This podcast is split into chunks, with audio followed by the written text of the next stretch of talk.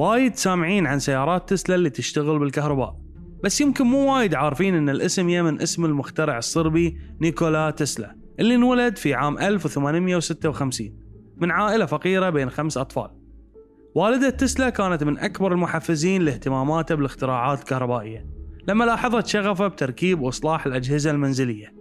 تسلا بدأ حياته المهنية كمهندس كهرباء في شركة هواتف في بودابست عاصمة المجر وعقبها انضم لشركة توماس أديسون اللي اسمها أديسون كونتيننتال في باريس عام 1882 بعدها انتقل للعمل لأمريكا مع توماس أديسون لولاية نيويورك.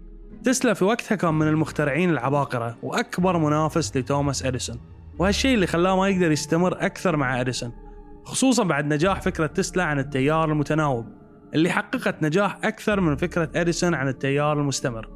صارت بينهم حرب علمية انتهت لصالح تسلا بعد ما أبهر الحضور بإضاءة كل أرجاء المعرض العالمي بشيكاغو بشكل مبهر باستخدام التيار المتردد وأثبت تسلا نجاح فكرته أكثر من فكرة أديسون.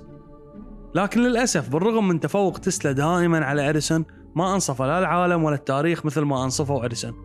والسبب أن تسلا ما كان يهتم لا بالفلوس ولا الشهرة من وراء اختراعاته. وصل الأمر أنه كان يعرف أن عدد كبير من المخترعين يسرقون اختراعاته بس بعد ما كان مهتم. توفى العبقري المجهول نيكولا تسلا في مدينة نيويورك يوم 7 يناير 1943 في ظروف غامضة.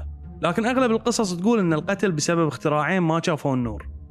أولهم اختراع سماه جهاز أشعة الموت وهو قادر على تدمير أي شيء في مسافة ميلين. والاختراع الثاني مزلزل تسلا وهو اختراع يصنع زلزال مثل الزلازل الطبيعية.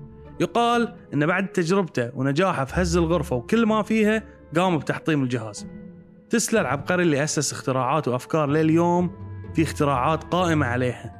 بعد كان عنده اختراعات وأفكار كان ممكن أنها تمسح البشرية من على وجه الأرض. فما ندري نتحسف إنه مات ولا نقول افتكينا من شره.